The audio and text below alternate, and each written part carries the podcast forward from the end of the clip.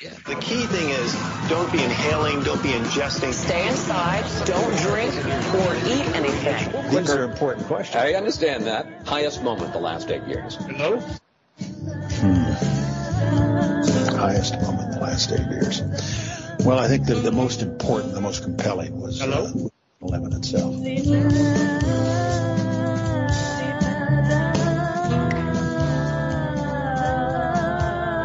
Welcome. This is the live edition of Truth Jihad Radio.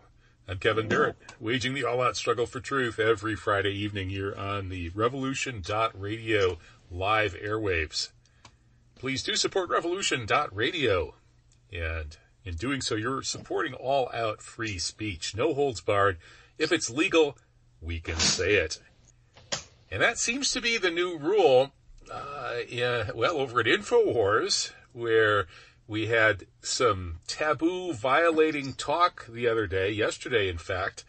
Uh, you know, I, I, have my issues with Alex Jones, but it was fun watching uh, Ye and Nick Fuentes um, violate all of these taboos about what you're allowed to talk about. And, you know, when they won't let you talk about topics, it kind of suggests that they have something to hide. And that's what we're going to get into in this two hour live broadcast. In the second hour, Matthew Crawford comes on to talk about his postmortems about FTX and the film Died Suddenly.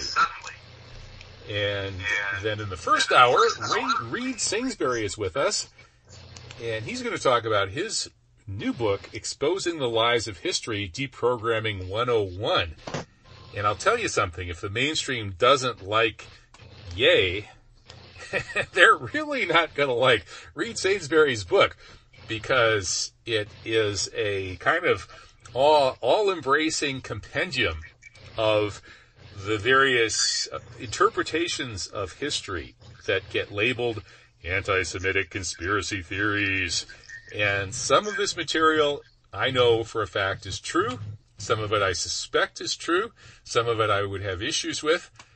But if anybody tries to shut Reed down and not let him talk and not let anybody read the book and not let anybody research these issues, I would say those people probably have something to hide and maybe he's barking up a couple of right trees. So hey, let's get going and, and find out about some of those trees. Hey, welcome, uh, Reed Sainsbury. How are you doing? I'm good. Thank you for having me tonight. Well, I'm impressed with your book. You put a lot of work into that. You know, I, I published a book with tons and tons of illustrations uh, sort of like it in in a way. Uh, it, it, was called uh, "A Guide to Mysterious San Francisco" by Doctor Weird, and it was a lot of work to put it all together and put all those illustrations in there and stuff. This is a really good looking book, and it's approachable and readable. And if it ever gets any traction, you know, probably the ADL is going to come harder after you than they ever came after me.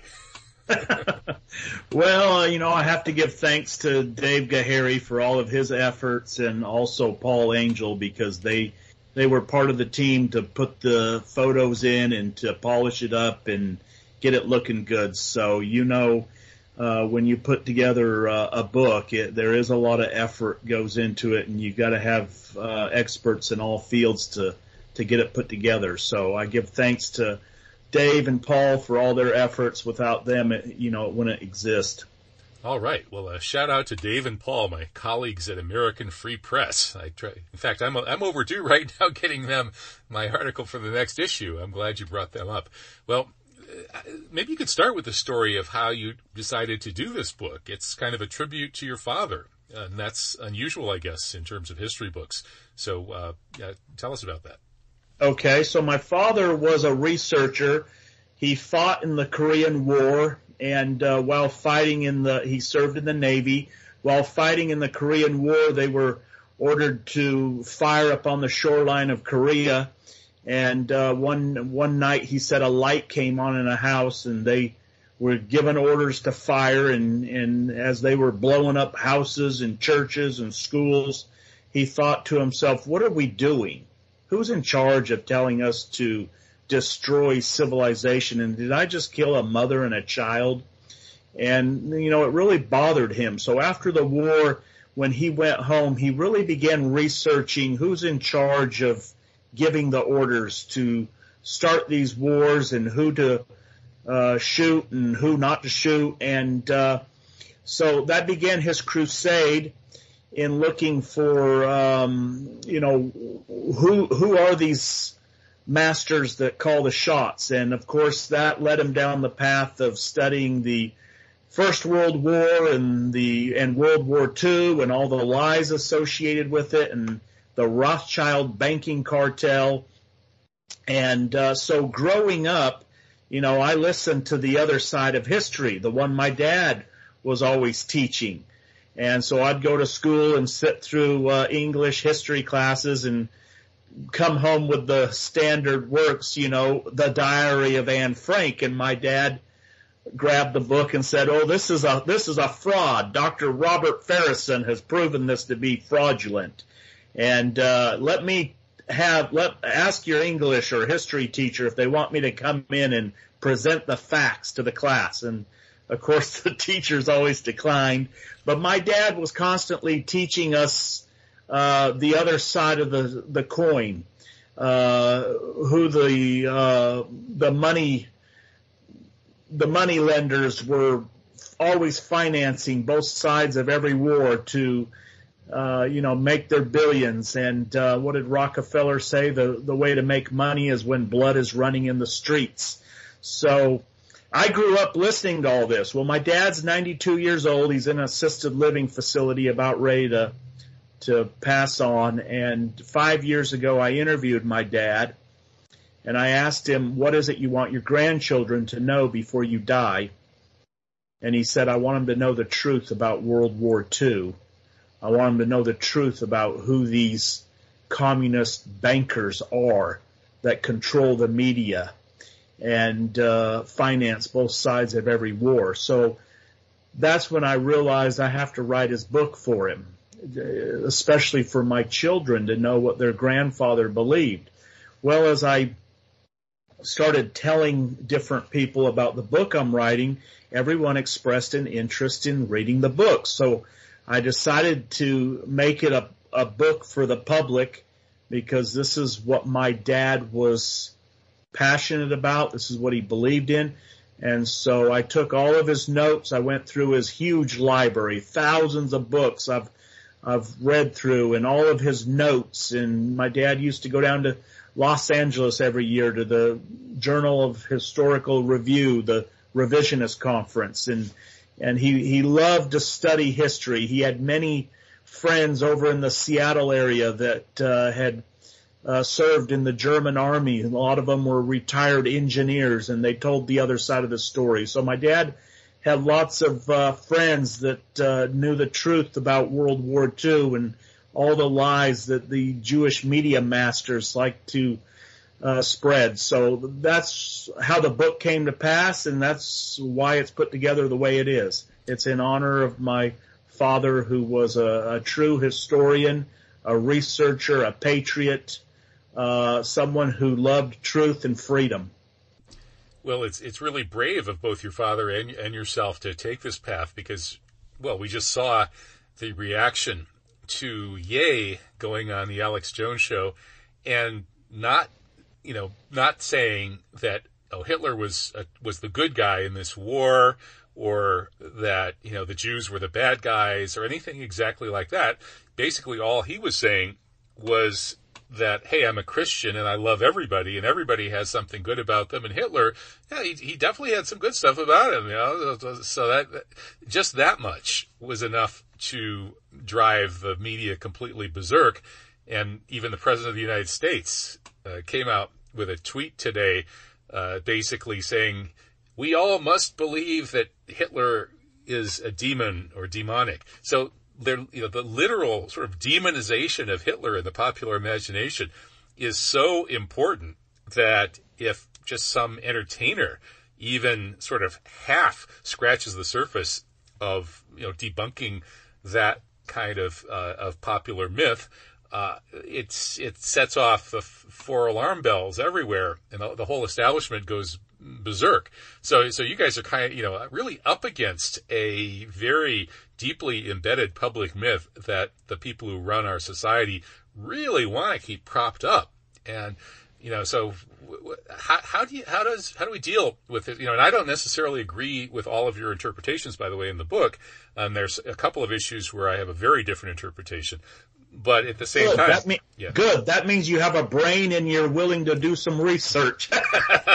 yeah, I've been researching some of this stuff too. And of course, you know, what, what is going to, you know, what will piss off the, the mainstreamers is that I think you're actually right about a lot of stuff and you're less wrong than the mainstream about an awful lot of other stuff. So, uh, well, uh, you know, and probably just saying that is enough that, uh, they'll come, they, you know, they'll come after me too. But, but it's, it's just, isn't it bizarre that something like, like Ye can even just express this kind of Christian perspective and basically challenge the complete, absolute demonization of Hitler and World War II Germany. And, and just that very mild and loving challenge drives them nuts. Uh, so maybe well, you could expand on that. Yes, well, you see, the the Jews have to demonize Adolf Hitler because what people don't understand is the same thing that's happening in this country. The Jewish-controlled media brings in the pornography. They promote homosexuality, the transgenderism.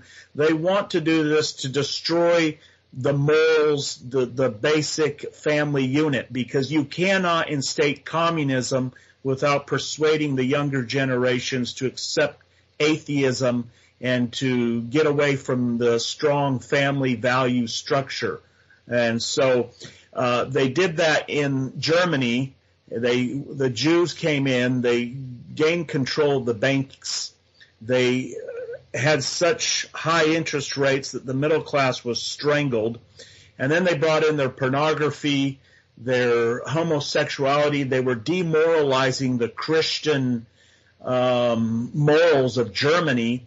And so when, you know, a quarter of a million Germans committed suicide in the 1930s because they couldn't earn a living for their family. They couldn't put food on the table.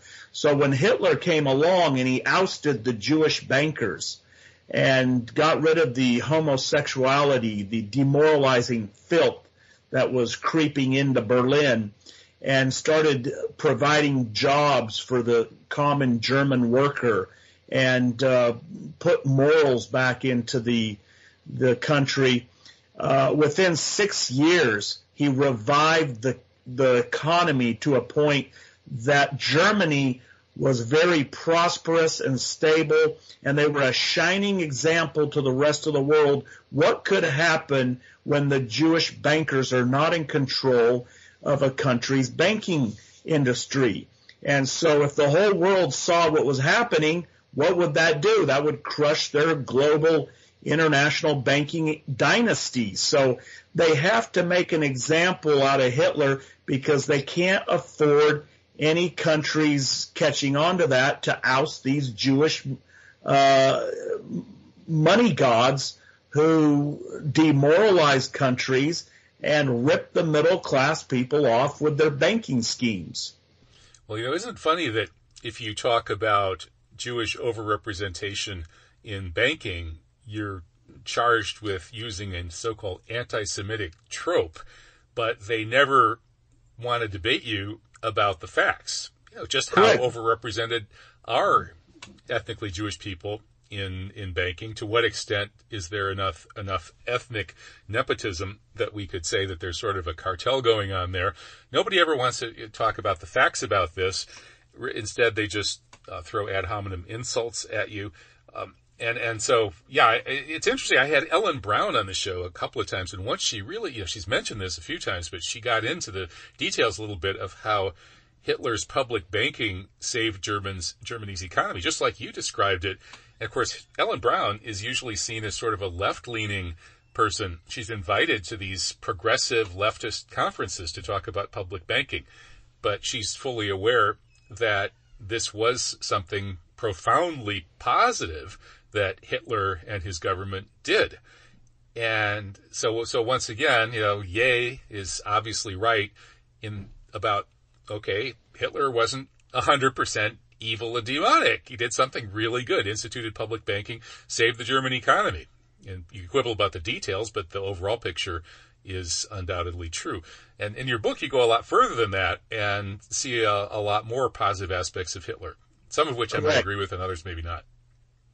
Yes, well, you know, like any true researcher, uh, the more research you you do, the more lies you come to realize we've been told.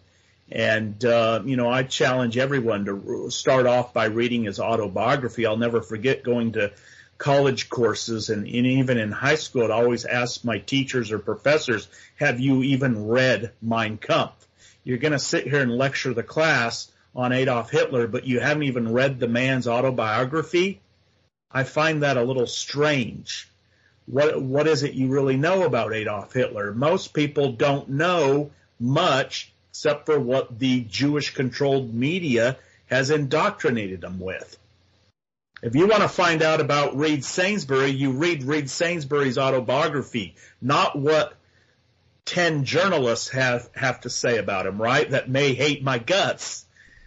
So, Yeah, yeah, I, I know that situation close up and personal. You know, once I started getting into the 9/11 truth movement and became notorious in 2006, suddenly all of the information about me was filtered through people who were dedicated to trying to smear the 9/11 truth movement.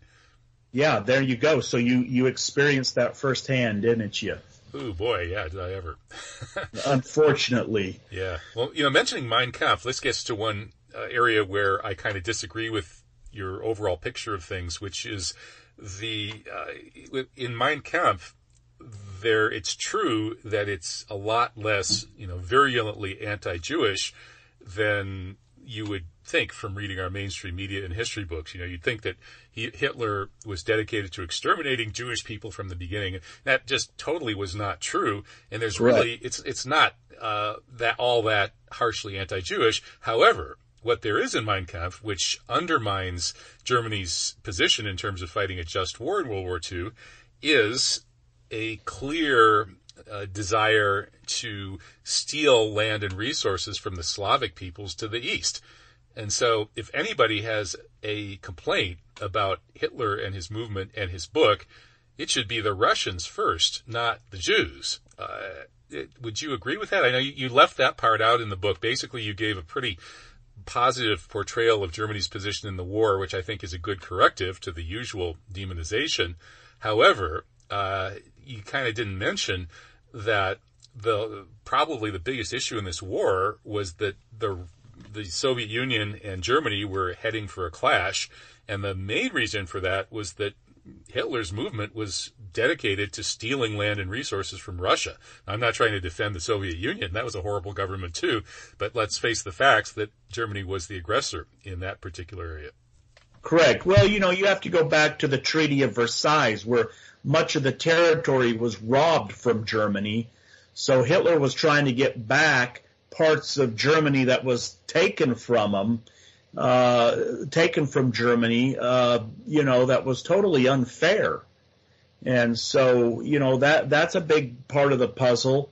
And, um, eh, but going a step further, you know, Hitler saw what the Bolsheviks did to the Tsar when, when the communists, when Leon Trotsky from New York, the Jew Trotsky, took 267 other Yiddish speaking Jews from Manhattan and they went into Russia and murdered the Christian Tsar and then in 1932, 33 starved to death 9 million Ukrainian, mostly German migrant farmers. Uh, this was a terrible, murderous, raping machine that had no respect for life. They were ruthless. And he knew they were going to march across Europe. And if uh, Hitler and Franco and uh, Mussolini didn't stand up, all of Europe would have succumbed to the Bolsheviks, these communists. So, uh, you know, that there was uh, a lot at stake there, and Hitler and and some of the other European leaders stood up and uh, defended their countries against these communist Bolsheviks.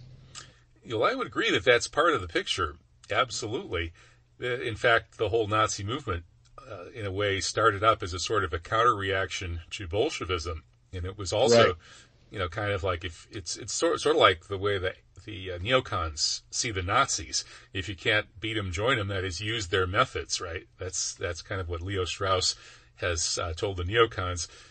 But the the likewise the uh, the Nazi movement said, well, you know, the only way we can beat these Bolsheviks is to use some of their methods by, you know, rousing the populace and using these propaganda techniques and so on. Um, but there, would you disagree that there was a sort of a, a, a, a racial superiority complex in the Nazi ideology, which to my mind actually reflects one of the downsides of, uh, of Jewish uh, ideology. That is the Jewish chosen people, that notion of, of Jews being uh, above the Goyim or the other nations, uh, that same kind of almost racialized superiority complex, it seems to me, was adopted by Hitler and the Nazis, and they turned it uh, against a lot of people, but the Slavs, I think, were the biggest victims because if you read Mein Kampf, it's clear that there was this plan to invade, occupy, and take over these vast resources uh, to the east uh, in service to Lebensraum, and this was justified not just because the Russian government was evil and Bolshevik, which of course it was, and not just because it posed a threat to the West, which to some extent it did. Although Stalin was, he was uh, his his position was communism in one country. It wasn't Trotsky in charge anymore. Trotsky, yeah, Trotsky wanted to overthrow every government everywhere. Stalin didn't. Stalin actually probably would have been happy to sit home in Moscow, but uh, so so there, to my mind, there was a racial uh, aggression going on here, where where this racist ideology of the Nazis was used mm-hmm. as an mm-hmm. excuse to try to take the resources of these supposedly inferior beings, the Slavs, and that's just one of the many aspects of Hitler and the Nazis that I find uh, distasteful. And, and none of that stuff ever came out in your book, which presents a totally positive view of Hitler and the Nazis. But that's the side of the story that never, ever, ever gets told. And so I'm glad you're telling it anyway, even though I don't agree with it. Okay, well, yeah, you know, and the book could have been over a thousand pages, but I didn't want that. I wanted a short, condensed, the other side of history because, you know, the rabbit holes can go deep in, in all those directions. But, uh, you know, let's just look at some of the facts. Where was the computer invented? Germany.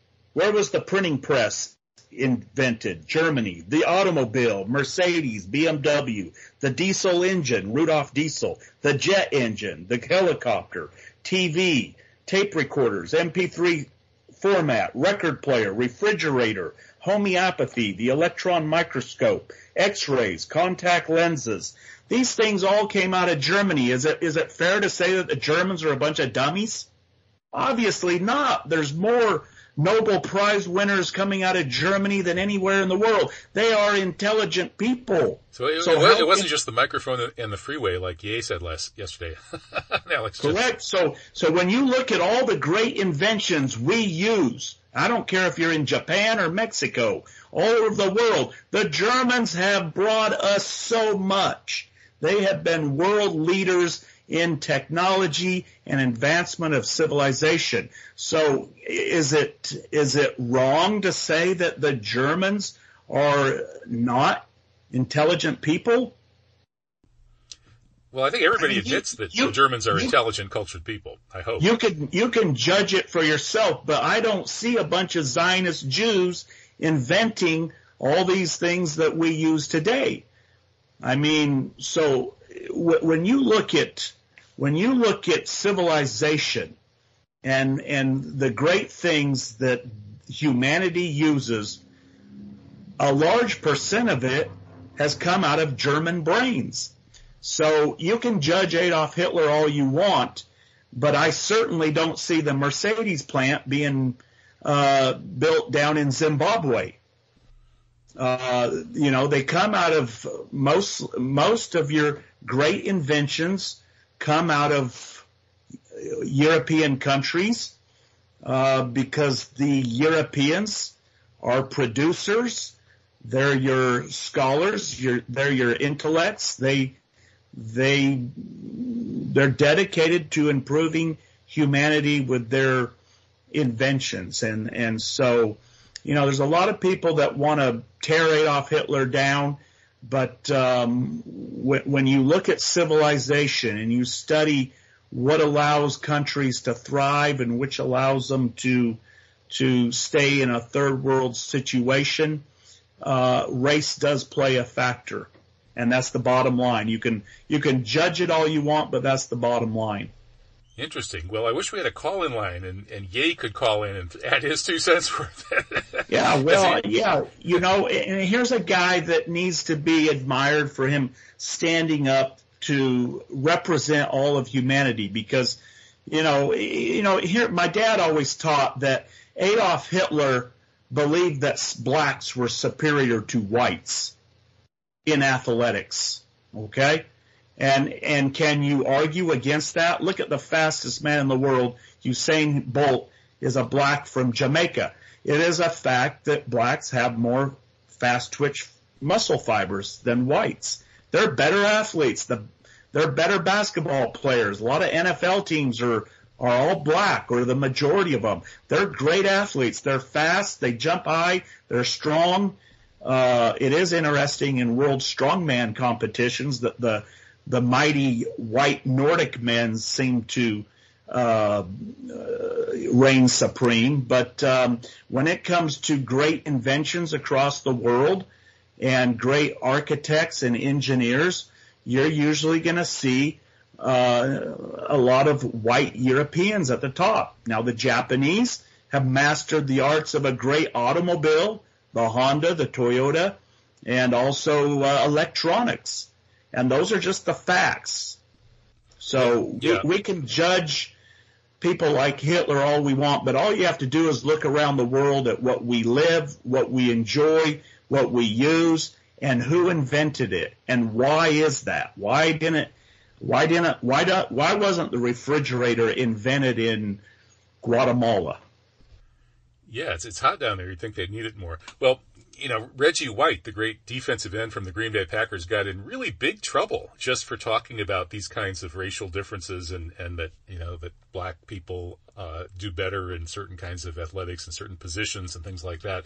Uh, it was a huge scandal, so that's another taboo that I guess we're we're shredding here. But yes, but, well, well, well, of course, the Jew doesn't want you to talk about race. They want you to believe there is no such thing as race, as they have their racist laws in Israel that Gentiles can't own media and you can't own property. But there's no such thing as race. You see the double standard.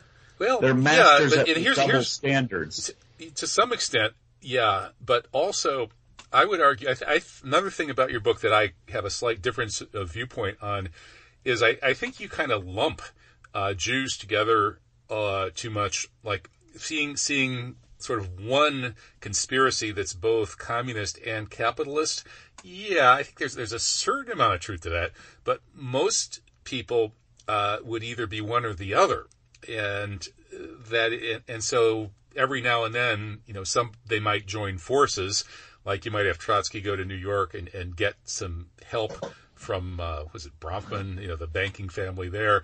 However, overall, it seems to me that uh, both, uh, you know, co- communism, Marxism, and Zionism are two completely different uh, messianic millenarian Jewish heresies.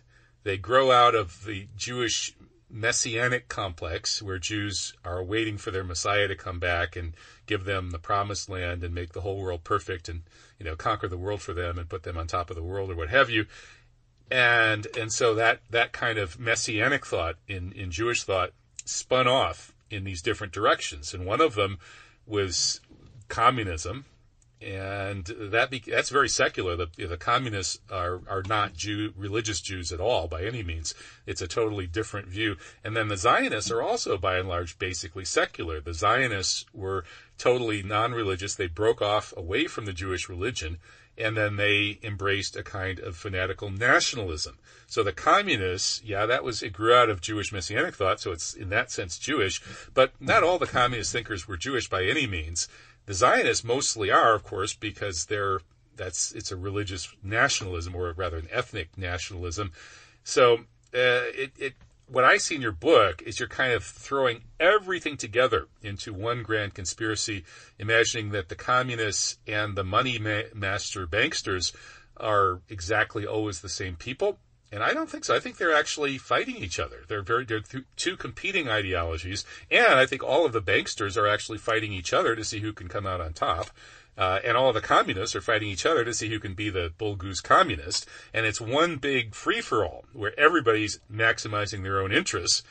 And yeah, there's sort of a Jewish team in that everybody who's ethnically Jewish is going to feel more comfortable uh, working together with and, and conspiring with other Jewish people to, to perhaps a slightly greater extent than people of other ethnicities but it's not like there's this one universal massive Jewish conspiracy that includes everything: Freemasonry, communism, Zionism, uh, et cetera, et cetera, et cetera. Uh, so uh, uh, that doesn't mean that the information in your book is wrong. A lot of it is right, but it just seems to me you sort of put it all together into one grand unified theory that may be too unified. Well, I would agree. I would agree with you on a lot of those points, but I would also say that most of your uh, communists started out as capital, capitalists. I mean, Rockefeller uh, and uh, you know the, the Rothschilds, they were all capitalists at one time. Once they gained control of the the majority of the banks, the Federal Reserve or the railroads or the steel industry, then they shift to communism because they don't want anyone else infringing upon their empire. So so you know they start out as capitalists once they gain the majority of the industry, then they switch over to being staunch communists, so they eliminate the competition. Hmm. Well, by communists, uh, I, I, see, I, I, wouldn't really agree that the Rockefellers or, or even Soros are communists. You know, com, the communist philosophy involves, you know, dialectical secular materialism, and they're basically what they're trying, what communists try to do is to stir up the working people, the working classes, to seize power and establish a government, uh, a very hardcore government of the workers, which will then ostensibly wither away and create paradise. I mean, that's their ideology. And honestly, I don't ha- I don't think that uh, any of those big capitalists ever even entertained that ideology. I mean, maybe a few of them when they're young and rebelling against their families for a few years in their 20s at the university did. And some of those people then hooked up with, with the KGB and, and they got kind of stuck there. But for the most part, I mean, the capitalists are just, they're not communists. How could they be? Well, I, I guess we kind of disagree on that. I, you know, the way I see it is the commun, if, if, if you're a billionaire communist, you have all the power and there's a there's a there's a few at the top with all the power and the money, and the rest are peasant slaves. There's not much middle ground uh, with communism. You're either you're either a peasant slave or you're one of the billionaires in the club. No, I see. I, I, I totally disagree. I, I mean, I, I, I well, I agree. I think with our, I mean, I, don't think you're wrong about how reality works, but I think that the name that you're mislabeling reality. Like, yeah, I agree with you that the capitalists, the big banksters and the capitalists, they try to destroy competition and they're very happy to create a more and more authoritarian surveillance state, an Orwellian kind of state, uh, which is a lot like communist states. So yeah, that's true, but they're not communists. I mean, they're they're uh, you know they, they don't they don't they don't want all of the means of production to suddenly be taken over by the state. Uh, and if you look at how communist societies have been ruled, uh, in the Soviet Union, the only people that amassed substantial fortunes were not the leaders of the Communist Party. They were not the leaders of the Soviet government. They were criminals. The organized crime faction, uh, which they, they often got caught and, and went to prison. And then when communism ended, the, these were the only people who had any money in Russia. Uh, they were the criminals, and, and, a lot of them had had been in, ex, done extensive time in Russian prisons. And that mob, uh, which was disproportionately, massively disproportionately ethnically Jewish, took over and, and, looted Russia and became the Russian mob, which is some say the nastiest organized crime outfit on earth with Semyon Mogilevich. Oops, I just said the name you're not supposed to say. He was named. but so, but anyway, so, so that you can't really blame the communist or communism for that. And, and then we jump over to so-called communist China right now, ruled by the CCP, the CCP is not. I mean, some of them might be getting rich, a few of them getting somewhat rich, but actually the CCP's role is mostly to keep a lid on the power of the billionaire entrepreneurs And that's probably good. And the CCP's other role that's good is to enforce public currency. They create their currency not by having private banksters lend it into existence at interest to their crony friends for uh, playing Ponzi schemes and, and casino stuff, but instead the CCP makes sure that the Chinese government lends currency into in, into existence for infrastructure projects, uh, putting Chinese people worried. In other words, the CCP in China right now is doing exactly what Adolf Hitler did that saved Germany's economy, and that's why the C- China is eating our lunch economically. It's been growing in double digits now for 30 years, and is about to eat our lunch geopolitically. So and that all comes out of a sort of a really massively watered down communist philosophy. Uh, so I, I, think the world's just, uh, just you know, it, it's kind of overly. But what you don't like about Soros and people like that, it's not that they're. I, I don't think it's that they're communists. It's it's that they are nasty, power hungry, psychopathic oligarchs. Well, that's an interesting point. So let me ask you just a question then, since you bring that up. So why did the Jew Jacob Schiff financed Leon Trotsky with $20 million and sent him into Russia then? Because he, I, well, my, my best understanding of that is that I think he, like many other uh, Russian Jews, had a visceral hatred of the Russian institutions of the Tsar and the Orthodox Church, and he really wanted to overthrow and destroy it. You know, it, it was that same spirit of the demonic that Dostoevsky described in his book, The Demons, or the possessed. And that, you know, hatred for tradition and religion and the monarchy that grew out of the kind of conflicts that Jews had had with the other segments of Russian society, I think led him to do that as a way of attacking the the Russian establishment, basically. And I don't think it was because he was a dedicated communist himself. I think he was just going after the the going after Russia. Okay, well that that's interesting perspective. Yeah, I mean, of course, people people should read your book and make up their own minds. Correct. the yes. book is yeah. well, exposing the lies of history, deprogramming 101. There's a link to it that you can find by going to truthjihad.com and that will take you to the Heresy Central site where you can click on the radio link. You're at the radio page, and you'll find all the links for this and other shows. Uh, well, so so Reed. Uh, it, you cover a lot of ground in this book, and your 9/11 chapter is is quite good, and so congratulations on that. Thank uh, you. It's and I understand that's kind of your uh, expertise. Yeah, yeah, that's how yeah, I got so thrown out of the for you to compliment me on my 9/11 chapter, I guess, is a great compliment. Thank you. well, I guess, I guess I'm a recognized ex. I'm uh, academia recognized me as an expert on 9/11 by throwing me out of academia for my work on that topic. well, that means you're teaching the truth, right? Pretty much. if you weren't teaching the truth, you'd still be there. That's right. Yeah, yeah. It's a, I guess it's a high accolade to be uh, defrocked in that sense, but uh, unfortunately. yeah. As as for the COVID, let's let's uh, so so we basically agree, and I'm sure most of my listeners probably agree uh, on on the basic outlines of 9/11. But with COVID, it's still you know there's there's a lot of discussion about what the heck is really going on. You know, it's uh, it's obvious that COVID was made in a lab uh, by biological warfare related entities. And then there's a discussion about whether it just has happened to escape or the most likely theory, in my opinion, is the Ron Unz theory that it Pompeo, Bolton, and the neocons, or Pompeo and the neocons, rather, uh, perhaps just a few of them, were behind a deliberate uh, U.S. attack on Wuhan that blew back and became a global pandemic. But then there's all sorts of indications that this type of pandemic had been foreseen, expected, and there might even be reasons to think it would have been welcomed. So, uh, in your chapter on this, uh, you're one of the people that I kind of disagree with. Uh, there are a lot of people out there like this, uh, including uh, the uh, Alfred and Monika Schaefer, who I had on last week, uh, and they believe that COVID fits into this kind of Jewish conspiracy paradigm, and I, they they somehow believe that, for instance, uh, Israel is saving it, uh, itself, the Jews of Israel are saving themselves from the vaccines.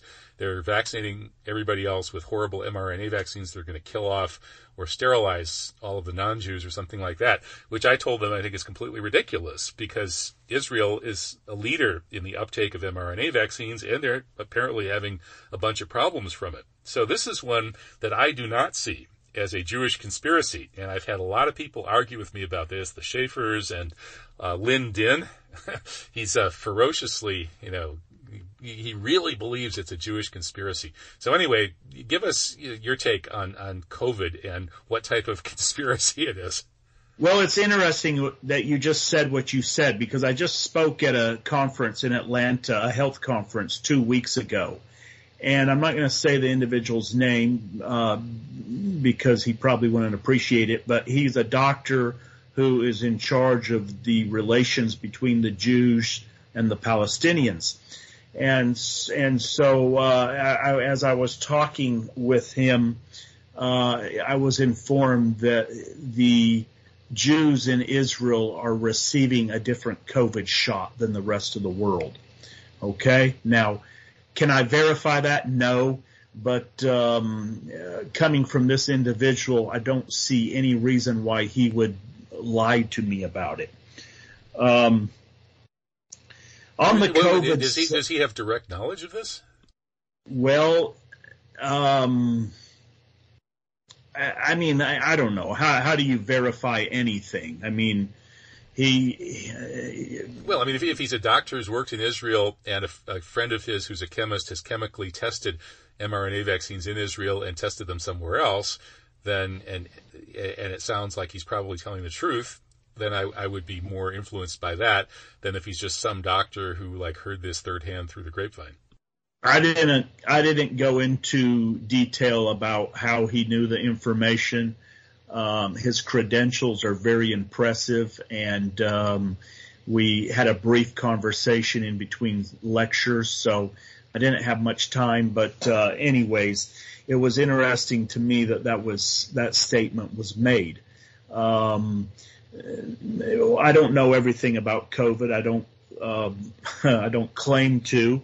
I have read Dr. Richard Fleming's book, Is COVID-19 a Bioweapon? Uh, and if you look up Dr. Richard Fleming's credentials, he's a nuclear cardiologist. Uh, he has a um, a law degree. I mean, the, the the guy has a lot of published research, and uh, you know he states or he shows proof that under Dr. Fauci, sixty-one million dollars of our tax dollars financed Dr. Ralph Baric and Dr. Zing Li at North Carolina State University to manufacture uh, this COVID and um, and basically to say it in layman's term, made it so that it could uh, enter human cells and cause harm. Now you can interpret that however you want but that's published research, and I state it in my book.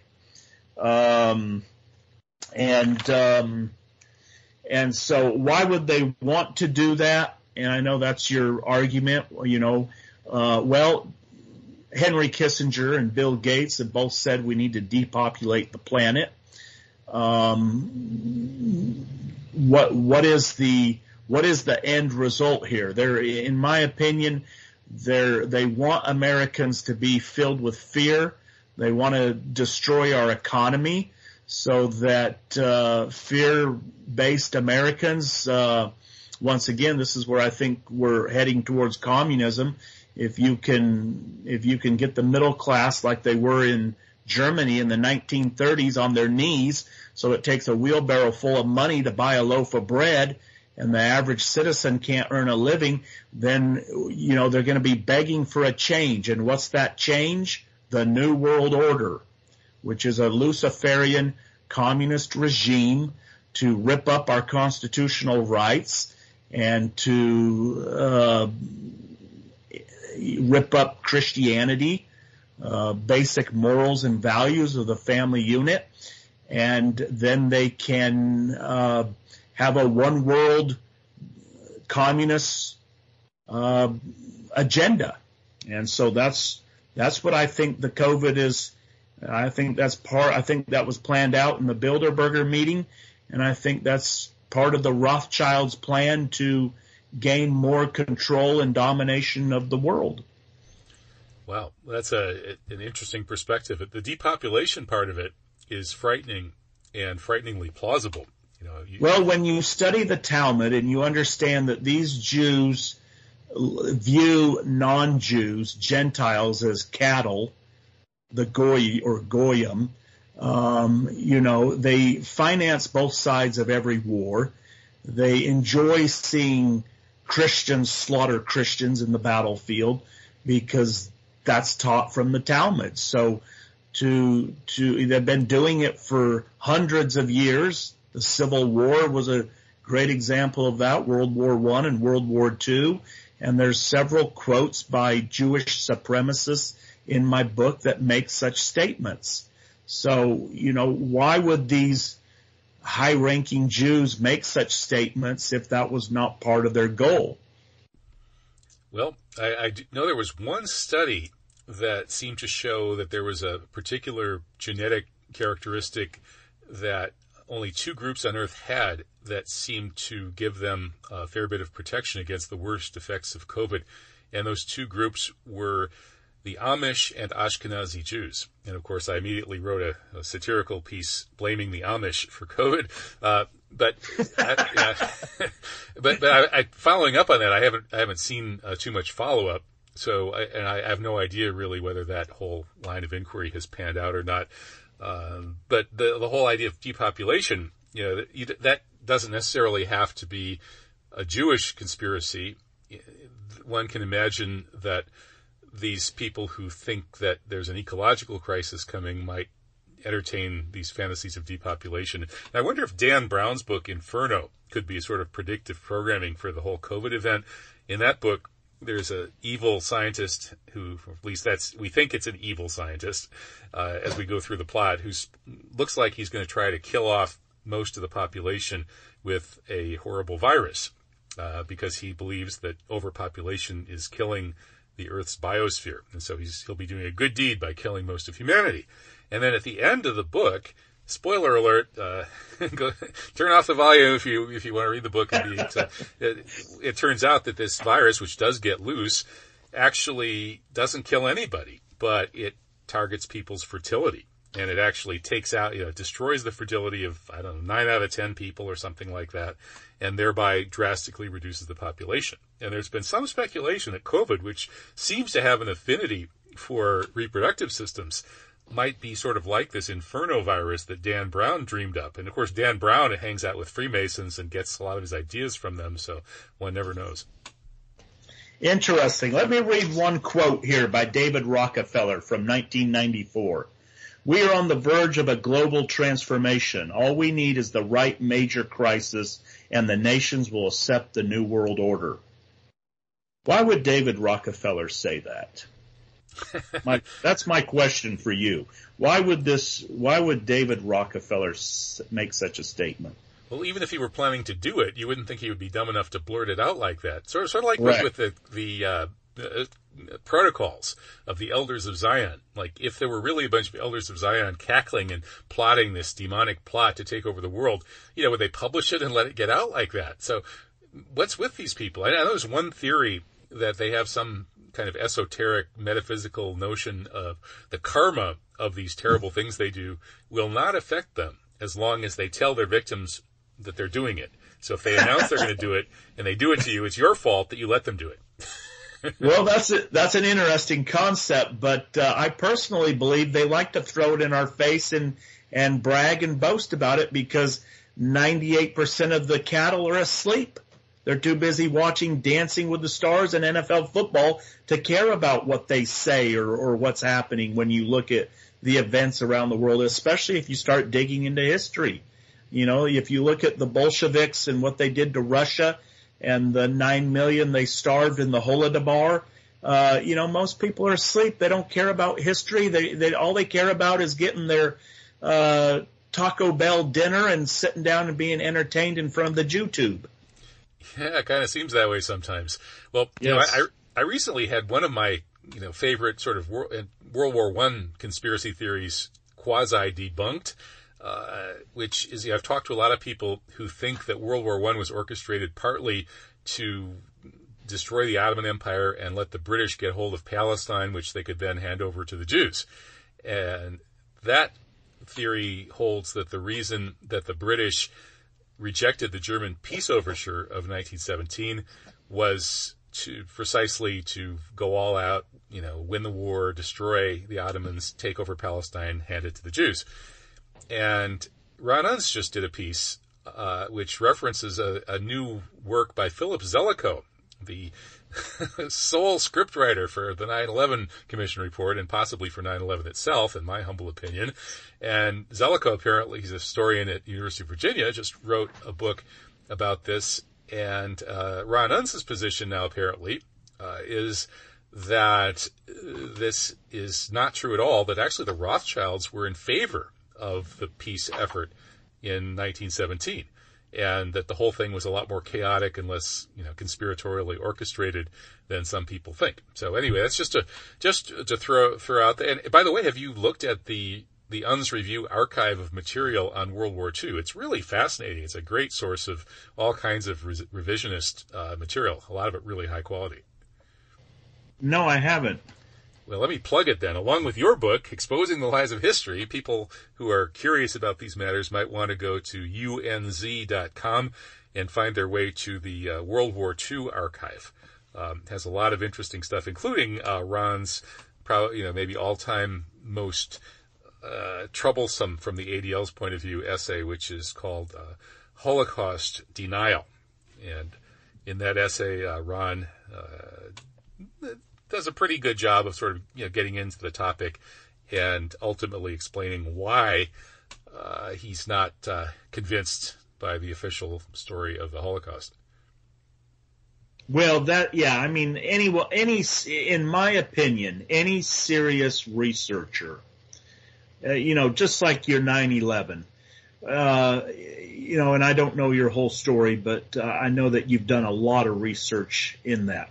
When you start looking at the facts, get rid of all the hearsay, all the hype from the media, and just start looking at the facts you come to realize that the towers didn't collapse because two planes ran into them, especially building number seven that collapsed on its own. You you come to realize that there it was an internal demolition, and, and someone was in charge of that. So when you look at the Holocaust and you start looking at the facts, the facts of Zyklon B, the facts of what Germans' deportation policy was, not extermination policy. There was no such a document. It was deportation, and uh, and what the camps were doing. You know, the Jews were making uh, materials for the war effort in those camps um, at the heaped up bodies that you see at the end of the war was from Allied bombings. We Americans, along with the British, bombed the highway systems, the railroad tracks. We destroyed Germany so medical supplies and food couldn't come into the camps and the typhus outbreaks ran rampant and people starved to death, even German guards. So when you see all those heaped up bodies, we Americans did that along with the British. We caused that.